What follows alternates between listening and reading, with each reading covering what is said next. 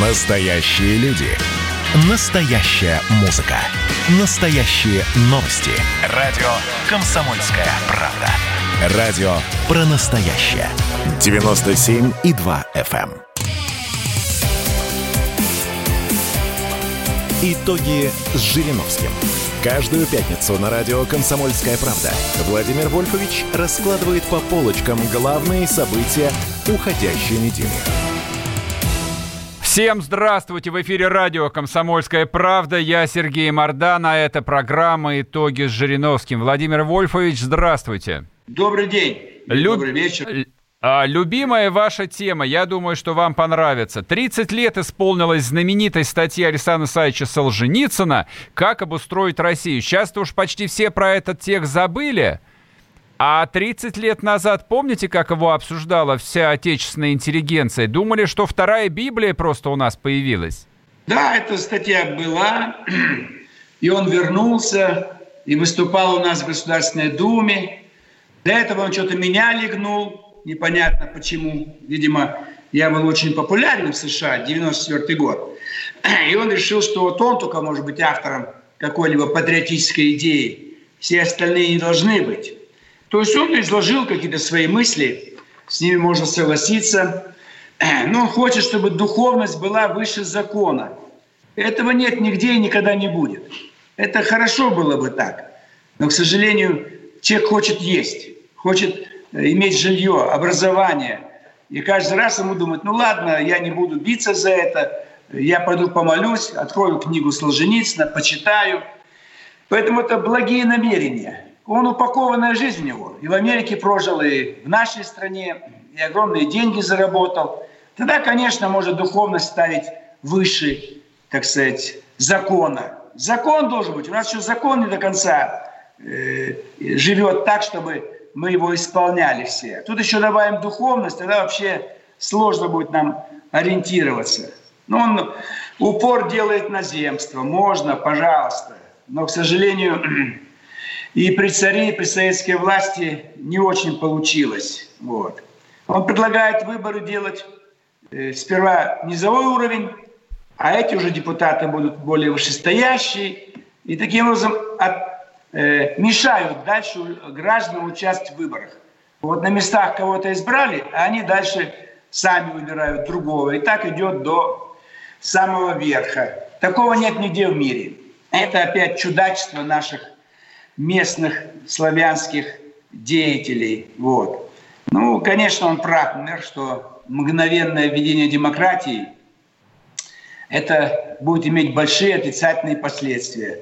То, что не учел Ельцин, да и Горбачев. Но они были коммунисты, они не знали. Надо демократию, давайте вводить. Они все делали по заказу. Царь, э, монархию сохраняли, эта традиция была во всем мире. А демократия, конечно, была преждевременной в 17-м и в 91 году. Я сам об этом сказал. К сожалению, об этом нигде не учитывают. В ноябре 90 -го года, еще до этого Солженицына, ко мне в издательство «Мир», где я работал еще, уже будучи избранным руководителем ЛДПР, пришла телевизионная служба новостей. И как раз у нас какой был раздрай в стране, непонятно, что к чему. И экономика уже не та, и власть не та, все не то. Спросили, что делать. Я сказал, диктатура, нужен авторитарный режим. От социализма к капитализму нельзя перейти в такой вот мягкой форме. Ну, давайте теперь мы будем капиталистами. И к капитализму выходить надо было. Нужно было э, смягчать какие-то жесткие нормы, которые были у нас в стране, сохранять госсектор, дать немножко частному сектору. Поэтому сразу переходить, как они сделали, я согласен в этом смысле с Солженицыным. Мы повторили Францию 1789 года и лето 17 года. Партийные выборы, он считает ошибка. А как вы людей, депутатов, разберете по группам? Что, как земляки будут? Костромские здесь, самарские здесь. По профессии человечество выработало партийную демократию, где люди любых возрастов, любых э, профессиональных ориентаций собираются в политическую группу. Левые, правые, умеренные, консерваторы. Он против этого. Это непонятно. Мол, у партии свои интересы, а не интересы народа. Он немножко коммунист, это Солженицын. Как вы эти интересы народа вырвете? Все хотят жить хорошо. И что, есть интерес? А как интересы аграриев, интересы промышленников, интересы э, интеллигенции, интересы инженеров и так далее. Это через партийную структуру. Партия – это форма существования избирателей и избранных ими. Зачем-то трехпалатный парламент. Однопалатный. Все. И там депутаты с мест, и депутаты по партийным спискам, и депутаты, представляющие различные национальные группы. А три палаты, давайте еще четыре, пять палат. Это опять такая, знаете, вот славянский э, максимализм. Давай еще палаты. Где в мире вы видели трехпалатные парламенты? Поэтому ошибка. Он, Солженицын, никогда не занимался выборами. Никогда. Ни всесовет, ни район, город, область. Никогда. Ничего не понимаю. Вот показал на себе. Да на, на местах себя показывают подхалимы да трусы, да карьеристы, молчуны. Поэтому это невозможно опираться на тех, кто себя как-то проявил. Любая власть старается подавить тех, кто может себя как-то проявить, как это было у нас при советской власти. Свобода слова опасна. Конечно, сразу много и без ограничений это опасно. Но просто ее убирать, вот, не нужна свобода слова. А как же люди будут э, высказываться? Поэтому какие-то минимальные регулирования, ограничения, пожалуйста. Как, например, порнография. Ну, не надо ее, давайте ее исключим. Курение в фильмах. Зачем это надо? Алкоголь распивают на всех, во всех фильмах. Это вот ограничение свободы для художников, драматургов, сценаристов. Но это чтобы было для граждан здоровье. Ну и выборы президента. Хорошо, если кандидатов избирает парламент. А если в парламенте сидят дубоделы, тупые, плохие люди, они изберут плохого президента. Поэтому надо дать право выдвижения большим э, не только парламенту, но и политическим партиям. Иначе мы будем всегда иметь советскую модель. Вот э, последний советский парламент избрал президентом СССР Горбачева. Ну что мы получили? Крушение страны. Ельцин сперва избрал парламент, председателем Верховного Совета РСФСР, а потом практически народ, но по указке этого же парламента. Поэтому это ошибка. Вот правильная его позиция насчет того, что за годы советской власти переломили хребет русскому народу. Это да. Это он правильно думает, что землю раздавать бесплатно. Правильно. ГКЧП хотел это сделать, но не успел. Регионы кормят Москву. Согласен. Уже это барахолка, черкизон. Надо развивать крупные города по всей стране. Там Дальний Восток, 2-3 города, Сибирь, там 5-6 городов, Урал 7-8, на юге, на севере, в Поволжье. Чтобы было 40 таких, как Москва, как Петербург. В этом смысле можно его поддержать. Культ семьи – это хорошо, но будущее все-таки часть людей не хотят создавать семью или создают семью бездетную. И мы никогда их не заставим. И наша пропаганда давая 3-4 ребенка в семье, это хорошо. А женщина способна родить трех-четверых? Может быть, ей и одного нельзя по состоянию здоровья рожать. Поэтому здесь, конечно, хорошо семья, но она распадается. Почему? Люди устают. Одно и то же лицо каждый день в этой двухкомнатной квартире спорят, ругаются. Поэтому культ можно этот, как бы пропагандировать, но удержать от распада семью, к сожалению, невозможно. У людей разные взгляды, меняется характер, болезни появляются. И насильно удержать или там какие-то принципы, идейность невозможно. СССР должен сбросить 12 неславянских республик. Это ошибка. У нас перемешанное население. Я сам из Казахстана. Это что, Казахстан сбросит и меня там тоже сбросит? Он предлагал Это Северный Казахстан забрать, я вам напомню просто. А я в Южном Казахстане, все наши родились. Вы понимаете, что у нас миллионы людей жили на окраинах.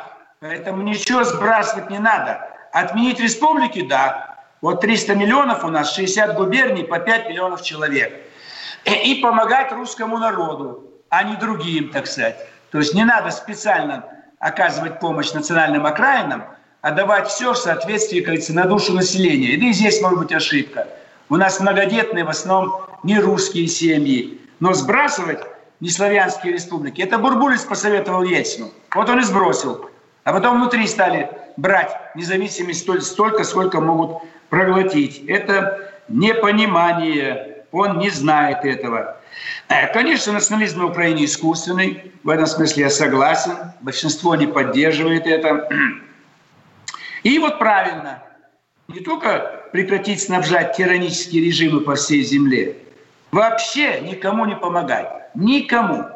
Если бы все то, что мы раздали зарубежным государствам, оставить у нас, мы были бы процветающая, самая богатая, самая мощная культурная страна. А мы все раздавали и сегодня. Сейчас Белоруссию возьмем на прицеп и будем их содержать 10 миллионов. А молодежь будет гулять э, на дискотеках на западные деньги. И мы опять будем в дураках. Я не говорю бросить Белоруссию. Нужно было давно уже там ее включить в состав России. Владимир Вольфович, перебью вас, уйдем на перерыв на пару минут, скоро вернемся, не уходите.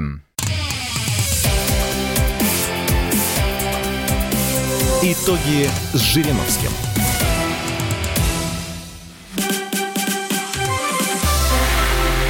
Это было начало. Это действительно история, которая будоражит. Так вся страна обалдела. И Россия родина слонов, она от океана до океана, да, и мы, мы всегда правы, мы никогда не сдаемся. И самое главное, что же будет дальше? Комсомольская правда. Это радио.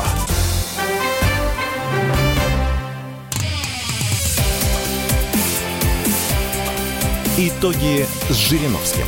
Каждую пятницу на радио «Комсомольская правда» Владимир Вольфович раскладывает по полочкам главные события уходящей недели.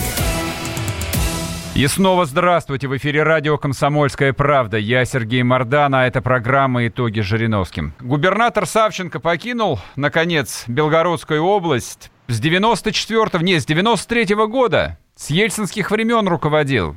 Да. И целая же эпоха ушла. Вы его наверняка хорошо знали. Хорошо знал, потому что в 99 году решил посмотреть, что такое губернаторские выборы. И поехал.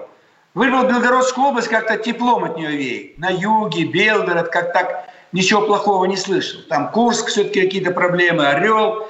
А Белгород как-то мягко все, спокойно. Ну и, конечно, там мне устроили обструкцию, мешали участвовать. Начали с того, что гостиница занята, никого нет. Но обнаглели. Едет лидер парламентской партии, победивший на выборах еще год назад, это был 93-й, э, зима. А это был май, э, не, это был уже 99-й год. В любом случае, все равно лидер партии, э, значит, в свое время победивший на выборах. Потом стали мешать проводить кампанию. И потом фальсификация выборов. То есть я, Ельцин звонил ему, Савченко, и говорил, не мешай, оставь губернию Жириновскому, давай в Москву министром сельского хозяйства. Не пошел, потому что Бел, Белгород был хозяином 26 лет, а министра могут и снять через полгода, через год, через два. То есть он мог хорошо многие вещи делать, я согласен. Но он задушил демократию. Не продохнуть. Самая затхлая область. Ничего там нет. Ничего не может делать. Все только Савченко, Савченко. Он там надоел всем. Хуже Лукашенко. Поэтому его уход – это, наконец, последний ельцинский губернатор ушел. И теперь надо убирать тех, кто больше 10 лет сидит на одном месте. Поэтому посмотрим, кого назначим. Хорошо бы от, от ЛДПР. Тогда было бы больше там свежего воздуха. Там 80 километров э, Харьков. Это очень важный город, Белгород можно было бы оттуда влиять на русское население хотя бы города Харькова, устраивать встречи на границе, да просто приглашать харьковчан Белгород, а харьковцы, э, харьковчане могут приглашать белгородцев и так далее. Хорошая Хар... область. Раньше, та, раньше так и было, они на электричках а, ездили друг к другу. Да, так не было границы. Я ехал на Запорожце своем, Москва, Тула, Орел, Курск, Белгород, Харьков там и дальше. Поезда шли там Миллерово, значит, э, Херсон и так далее, Крым. Мы понятия не имели, что где-то Россия, где-то Украина. Это все коммунисты виноваты. Уже 103 года мы мучаемся из-за них, понастроили этих республик, эти вот идеология эта левая, до сих пор так сказать, мучаемся и над русскими издеваются. В Белгороде все школы на русском, 80 километров на запад все школы на украинском. Издеваются над русским народом. Это отвратительно. Поэтому надо с этим э, пока заканчивать. Вот Солженицын, если еще закончить, он, так сказать, э, не возражал против частной экономики, поскольку это могло создать у людей трудовую заинтересованность. Вот. Так что не хотел, чтобы это была вся собственность в руках узкого круга спекулянтов и иностранных капиталистов. Здесь можно полностью согласиться. И осуждение обществом преступлений коммунистической эры. Вот это нужно было сделать. До сих пор не сделано. До сих пор гроб стоит на Красной площади, а коммунисты сидят в парламенте. И, естественно, вот эта борьба с философией безграничного потребления, как в США, тоже правильно. Нельзя все на потребление. Поел, выпил, одел, пошел, это не годится. Надо, чтобы все-таки что-то действительно было человеческое такое, духовное. Так что процентов на 70 можно с ним согласиться. Саченко убрали это хорошо. То, что там в Калининграде ноги омывают в воде из святого источника, это плохо. Выходцы из Кавказа. То, что вот там э, выставка, тоже боевики на отдыхе, тоже этого нельзя. Все это, опять же, допустили коммунисты. При царе даже Грозненской области не было. Вообще ничего близко не было. Это они создали. Сперва Грозненская область, а потом республика. И Дагестан республика. Ничего не было. Махачкала была, так сказать, наместник э, русского царя э, на Кавказе. И Грозный – это русское название. Грозный город. А Владикавказ, владей Кавказом, там сидел царский наместник. Понаделали республику, компартии понаделали, войны устроили, так сказать, э, расшевелили национализм. Все это сделало вот большевики. Ленин, Сталин здесь понимал правильно. Но Ленин не послушался Сталина, ибо у Ленина была рядовая идея всемирный коммунизм во главе с Москвой и с ним. А Сталин знал, что такое Кавказ. Никаких регионов национальных, только культурная автономия. И та бы распалась никто бы не пошел в национальный театр. Я жил в Алмате. Казахский театр никто не ходил. Уйгурский театр никто не ходил. Газеты продаются в киоске, только на русском разбирают. А казахские и другие языки не берут. Люди выбирают язык общий и всем доступный и понятный. Нельзя с детства учить 3-4 языка. Здесь казахский, здесь туркменский, здесь узбекский, здесь мордва, здесь чуваши. Что вы делаете? Там молдавский. Это все немыслимо. Поэтому, так сказать, все это нужно делать так, чтобы значит, не было упора на национальный момент. Поэтому это вот такие вот выставки выставлять не надо. Отдых боевиков там или что-то такое. Или вот ноги моют где-то. Наказывать. На выставку картины не пускать, а этих двух товарищей, которые омыли ноги в святой воде, святой какой-то источник, тоже примерно наказать. Сейчас там хороший глава республики Васильев, пусть он их заставит, так сказать, вести себя по-другому. И никакие ноги не омывать. Они, кстати, Вой... военнослужащие Балтийского флота оказались, эти трое дагестанцев. Да, да. Значит, перевести на север куда-нибудь. У нас много частей за полярным кругом. Я сам был за Кавказе, не буду называть республику. Лейтенант вышел вечером погулять. На окраине города небольшой памятник советским солдатам и огонь, вечный огонь горит, газовая горелка. Два парнишки местной национальности греют ноги. Ну, их можно понять, никого нету, им холодно, а тут огонь горит. Если бы они понимали, что это огонь в память солдат, погибших во время войны, может быть, там дедушкин прах лежит, нужна воспитательная работа. И поменьше памятников, чтобы их никто не оскорблял, чтобы просто так памятники не стояли, где походя, а в крупных местах, может быть, там, чтобы был забор, огорожен, чтобы был какой-то пост, чтобы это не вызывало вот такого чувства э, неприязни, когда кто-то там совершает действия, которые нам неприятны. Поэтому такое может быть. Вот и дагестанцы эти могли не знать, что это святой источник с водой. Может быть, жара была, лето, решили э, ноги помыть. У них же, у мусульман, очень принято мыть ноги. В любом случае могут пять раз в день нужно делать намаз, молиться, и обязательно помыть руки перед каждым намазом. То есть это такие больше религиозные обычаи. Но тем не менее надо просвещать, воспитывать и ставить на место, чтобы никто нигде не вызывал отрицательные чувства у русских, у православных.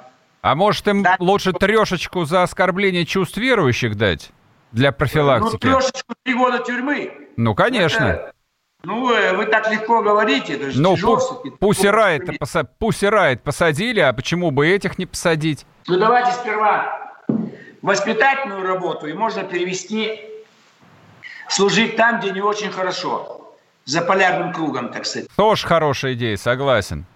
Да, там, где птицы замерзают на ходу и падают, как камень на землю. Прекрасно, Тоже прекрасная идея. Что такое русский север. Вот так вот. Владимир Вольфович, давайте-ка с вами обсудим э, дело Навального, не побоюсь этого слова, но скорее не да. самого Навального, сколько вот тот, тот э, список Магнитского, список Навального, который э, Европарламент э, собирается вводить.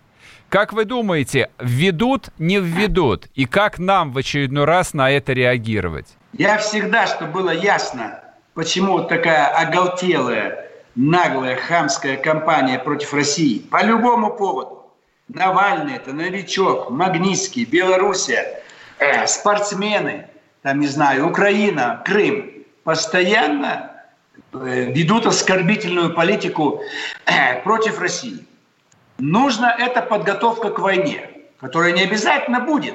Но ВПК европейский получает деньги, бюджет. Это нужно выбивать деньги у европейских депутатов. Поэтому всегда показывать Россию как угроза, Россия как опасность. И в чем-то, может быть, и глобальный интерес. Я так думаю, что все-таки э, экономика мировая и весь процесс вот эта вот урбанизация, огромное количество рост населения, это уже почти больше 7 миллиардов, неизбежно должно привести к крупным конфликтам мирового масштаба, которые будут приводить к гибели людей. Вот болезни. Но болезни опасны. Коронавирус пришел в Америку. Поэтому нужны локальные конфликты. Вот Афганистан, там перемолоть часть русской армии. Вот Сирия не получилось пока. Вот Ирак тоже, так сказать, значит, э, мы где-то участвовали. Мы же в целом после Второй мировой войны человечество провело столько конфликтов, что погибло больше, чем в период горячей Второй мировой войны. Вот все конфликты вооруженные на всей планете за 75 лет. Поэтому мы должны быть готовы. Но опять же, вот все эти оскорбления, Навальный, новичок, это заставить нас вооружаться, тратить деньги на вооружение. Мы постоянно из себя большую часть соков отдаем на вооружение. Владимир а мы... Вольфович, я вас перебью буквально на пару минут, уйдем на перерыв, вернемся и продолжим с вами. Итоги с Жириновским. 2020 год перевернул жизнь каждого. Что будет дальше, не знает никто. Мы не предсказываем, мы предупреждаем. Будущее может оказаться гораздо более опасным, чем настоящее. И все эти угрозы человечества прямо сейчас создает своими руками.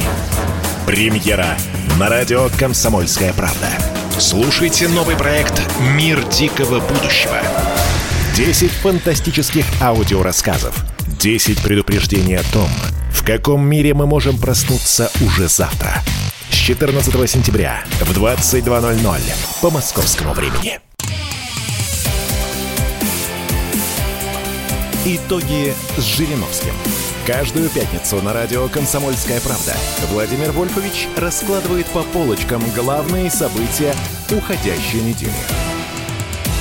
И снова здравствуйте! В эфире радио «Комсомольская правда». Я Сергей Мордан, а это программа «Итоги Жириновским». Всем напоминаю, подписывайтесь на телеграм-канал Жириновский, телеграм-канал Мордан. Как мы с вами забыли, Владимир Вольфович? Новые да. соцсети это двинуть. Начали говорить, соответственно, про список Навального, который должен, видимо, повторить список Магнитского. И для чего все это делается? – ну, во-первых, я напомню, что у нас, видимо, будет повтор завтра в 7 утра, суббота. Кто не успеет нас услышать сегодня. И еще раз повтор. в 7 вечера воскресенье. И еще раз вот этот Навальный привязать к тому, а почему мы готовим таких, как Навальный, в наших вузах? Вот я не раз говорил про Институт мировых цивилизаций. Оттуда не выйдет никогда никакой Навальный. Мы им с первых дней учебы вдавливаем в сознание, что это предатели, аферисты, авантюристы. От большевиков, от Ленина до Навального. Все это те, кто хотят принести горе э, нашей стране. Поэтому, если кто-то еще не стал студентом, приезжайте в Москву. Москва, Ленинский проспект, дом 1, Институт мировых цивилизаций. Мы вас примем на заочное отделение, зимой переведем на очное. Учитесь все. Вот на примере Навального, смотрите, какая провокация.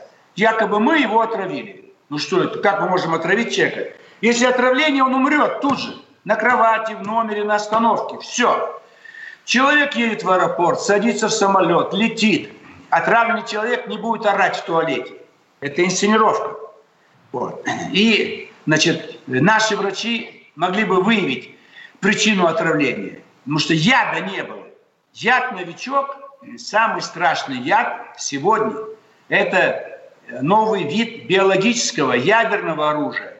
Вместо бомбежек вот такой яд распылить, и весь город, так сказать, погибнет. Все, не будет города целого. А тут один человек, то ли он выпил, то ли бутылка, то ли еще что-то, летит, с ним сопровождающих много, никто больше не заразился, не заболел, э, не умер. И никто не одевает спецодежду.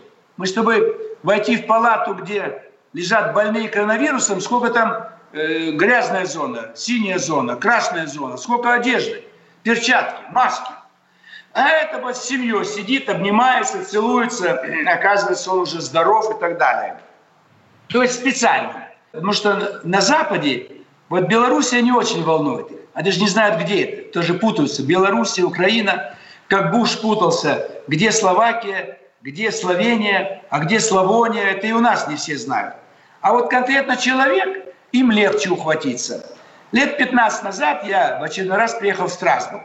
И смотрю, они шушукаются все, депутаты всех европейских стран. И все везде фамилия. Ходорковский, Ходорковский, Ходорковский. То есть была дана команда всем депутатам всех европейских стран поднять шум по поводу Ходорковского.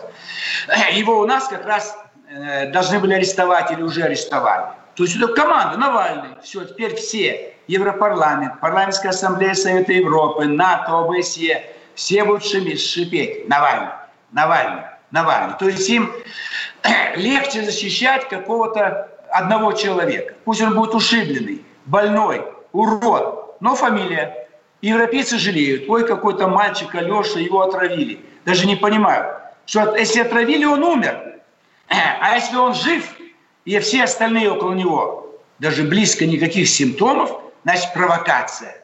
И мы должны были не отдавать его в Германию, а здесь на ноги поставить пинком под зад и в тюрьму в Кировской области, где он не досидел свои пять лет.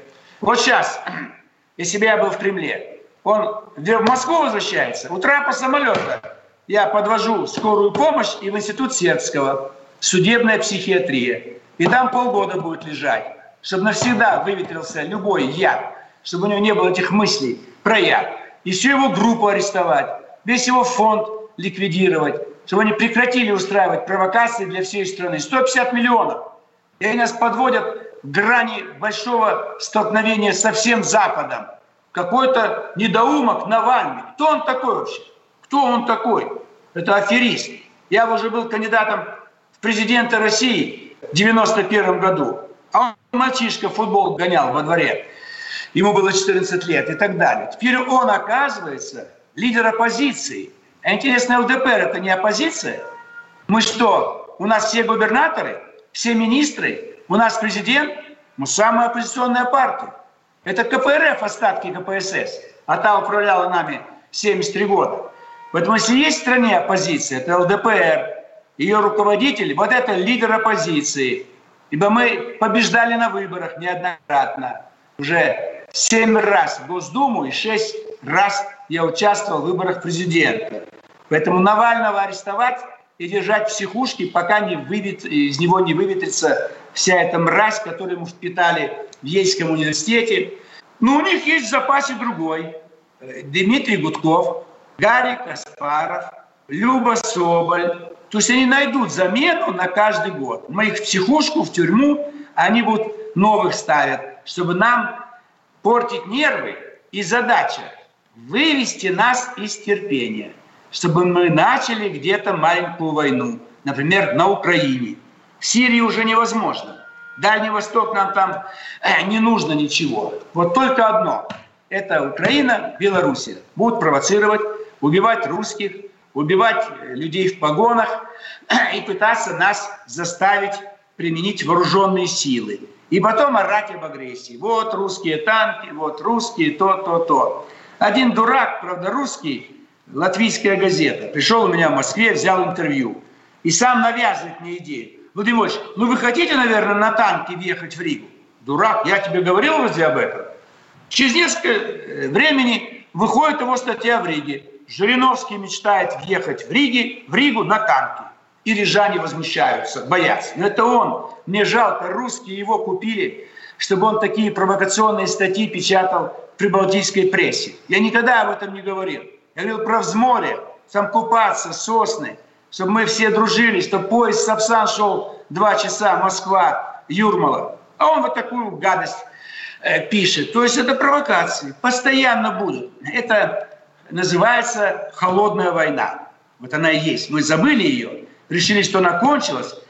Она не кончилась. Потому что мы огромная, сильная, богатая страна, и на нас будут тявкать маленькие европейские шавки в виде Прибалтики или Украина, чтобы, так сказать, зарабатывать деньги. Ведь Польша, охаивая нас уже, там, не знаю, 30 лет, в год получала миллиард евро просто так.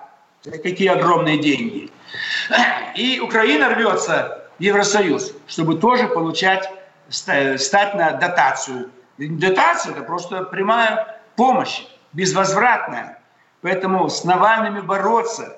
Десять лет назад нужно было ликвидировать его и забыть о нем. Забыть. Сталин целый класс кулаков ликвидировал. Это плохо. Миллионы погибли.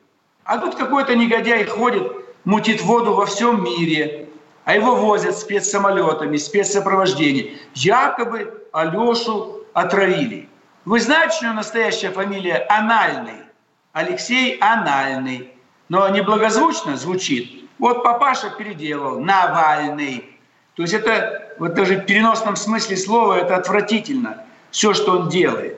Человек из-за него, сколько денег мы потратим сейчас. Один подлец, а мы будем вынуждены тратить лишние деньги на то, чтобы каким-то образом компенсировать тот вред, который он наносит. Ведь это же не Навальный нужен Западу. Остановить Северный поток-2, остановить турецкий поток, остановить наши хорошие контакты с любыми странами мира, там, где могли бы быть наши экономические интересы, душить нас, давить нас, воевать бояться.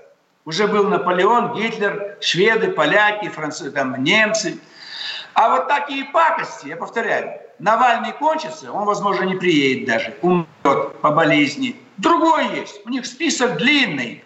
Вытащит любого негодяя, э, будут раскручивать, и опять его где-то попадет в беду, где-то объявят, что мы его там где-то ограничили свободу. Поэтому вывод один – привести в боевую готовность все войска Западного военного округа, подвести их к границе с Польшей, с Литвой, расчехлить наши войска ракетные войска стратегического значения, дать жесткую команду всем дипломатам, предъявлять ультиматумы, прекращать это сюсюканье. Нам сказали, вот, какие-то обвинения голословные, необоснованные. Но это делают уже 75 лет после войны.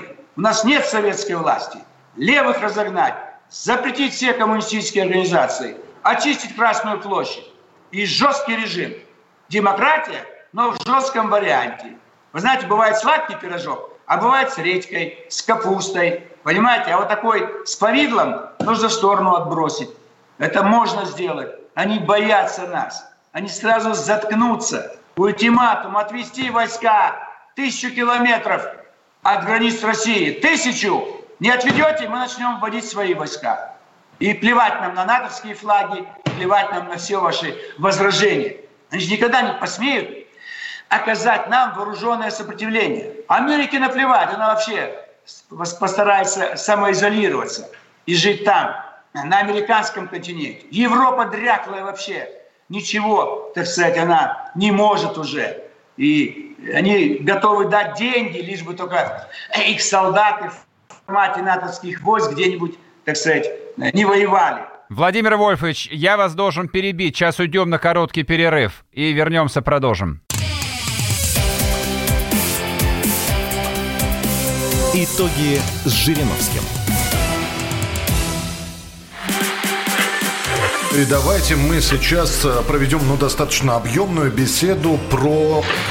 О нашем будущем, в котором теперь возможно все. Раз и сделали некий прорыв. Вот сегодня мы хотим поговорить, прорыв ли это, почему так много шума. Вся страна слышала об этом. Есть те, кто смотрят в небо и мечтают о звездах. Комсомольская правда. Это радио.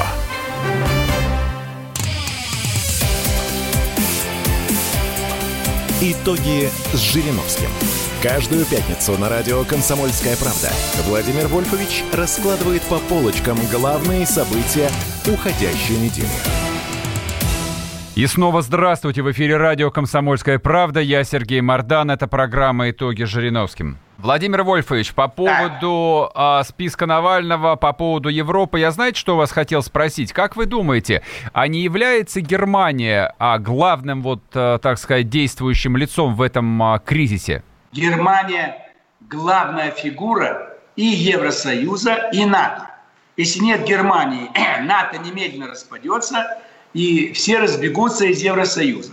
Поэтому там постоянно стоят оккупацион, оккупационные войска США, там Голландия, Франция, Британия.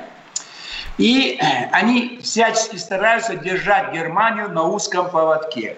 Ибо они боятся настоящего э, возрождения Германии, чтобы она была полностью самостоятельна. Она тут же укрепит связи с Россией. Этот тандем Берлин-Москва будет непобедимым. Поэтому они будут стараться – Северный поток-2 не достроить, Северный поток-1 не пропускать газ. То есть все, любые пакости. Помните завод «Опель»? Конечно. Ну, рынок мы покупаем. Нет. Раз русские покупают, а завод немецкий помешать. Всячески будут мешать. Всячески будут Германию втравливать в борьбе против России. Ибо у немцев есть еще воспоминания о Первой мировой, о Второй, где-то дедушка, прадедушка погиб и так далее. Легче разбередить старые раны, как и у нас. До сих пор еще с содроганием э, просыпаются в холодном поту, там Хендехох, там Гитлер капут, всякого рода такие немецкие слова, ахтунг, ахтунг. Поэтому держать Европу через Германию – это дешевле. И будут нам пакости делать постоянно. И именно через Германию. А их Польша не интересует, это так, проходной мосточек, а тем более там какая-нибудь там Литва, Венгрия, вот молчит Венгрия, видите, молодцы венгры. Спокойненько сидят в стороне, не высовываются. Они еще Суворова вспоминают, 1849 год. Попытались брыкнуть э, в Австро-Венгрии, им хорошо показали. Но им 50, потом... В 58-м еще им напомнили. Да. Попытались брыкнуть, им тоже хорошо показали. То есть они еще в своих ушах помнят рокот моторов советских танков 1956 года. Наш посол Андропов вот была жесткая линия. А потом пошли размазня послы, размазня чиновники, размазня Горбачев, Ельцин, вся эта верхушка. Поэтому надо менять нашу линию, заставлять нас уважать и никому не помогать, никому. И обустраивать центральную Россию. Псков, Смоленск, Владимир, Кострома.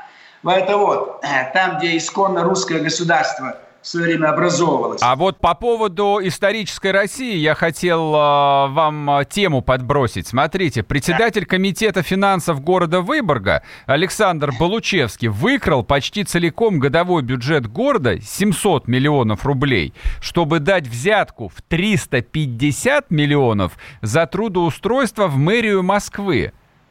Это сколько же они э, предполагают зарабатывать-то здесь, вот на этих исторических российских территориях? Да, вот это и нужно вскрыть.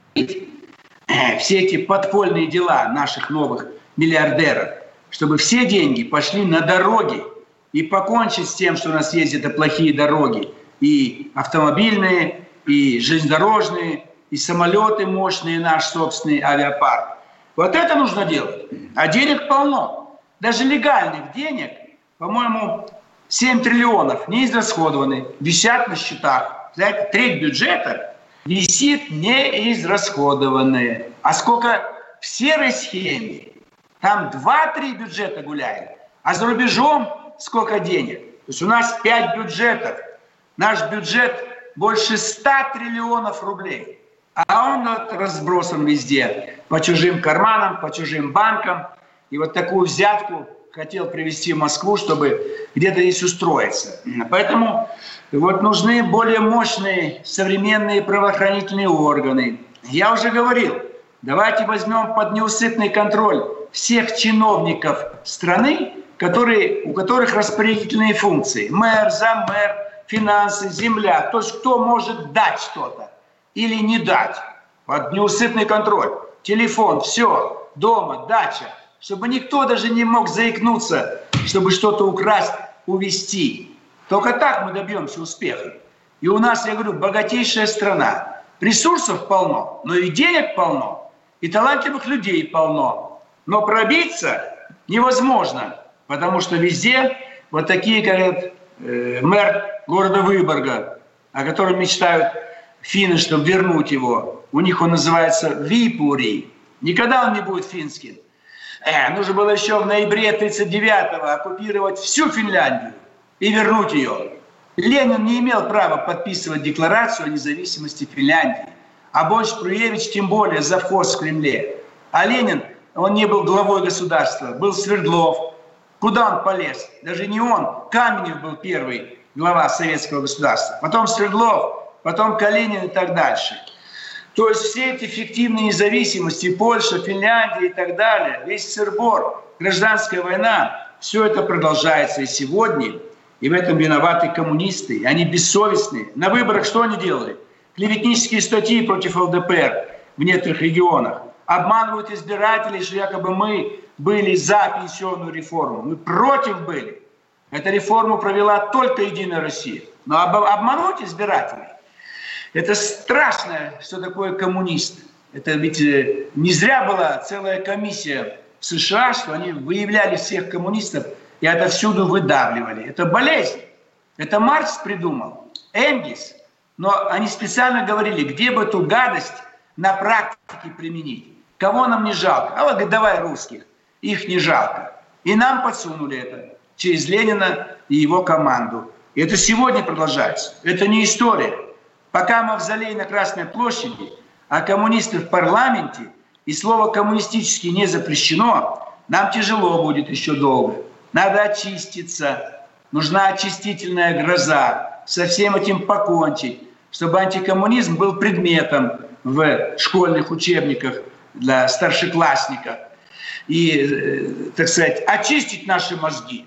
Чисто по Солженицыну, как Солженицыну нельзя, но ЛДПР хорошие наработки, они частично совпадают с Александром Исаевичем Солженицыным.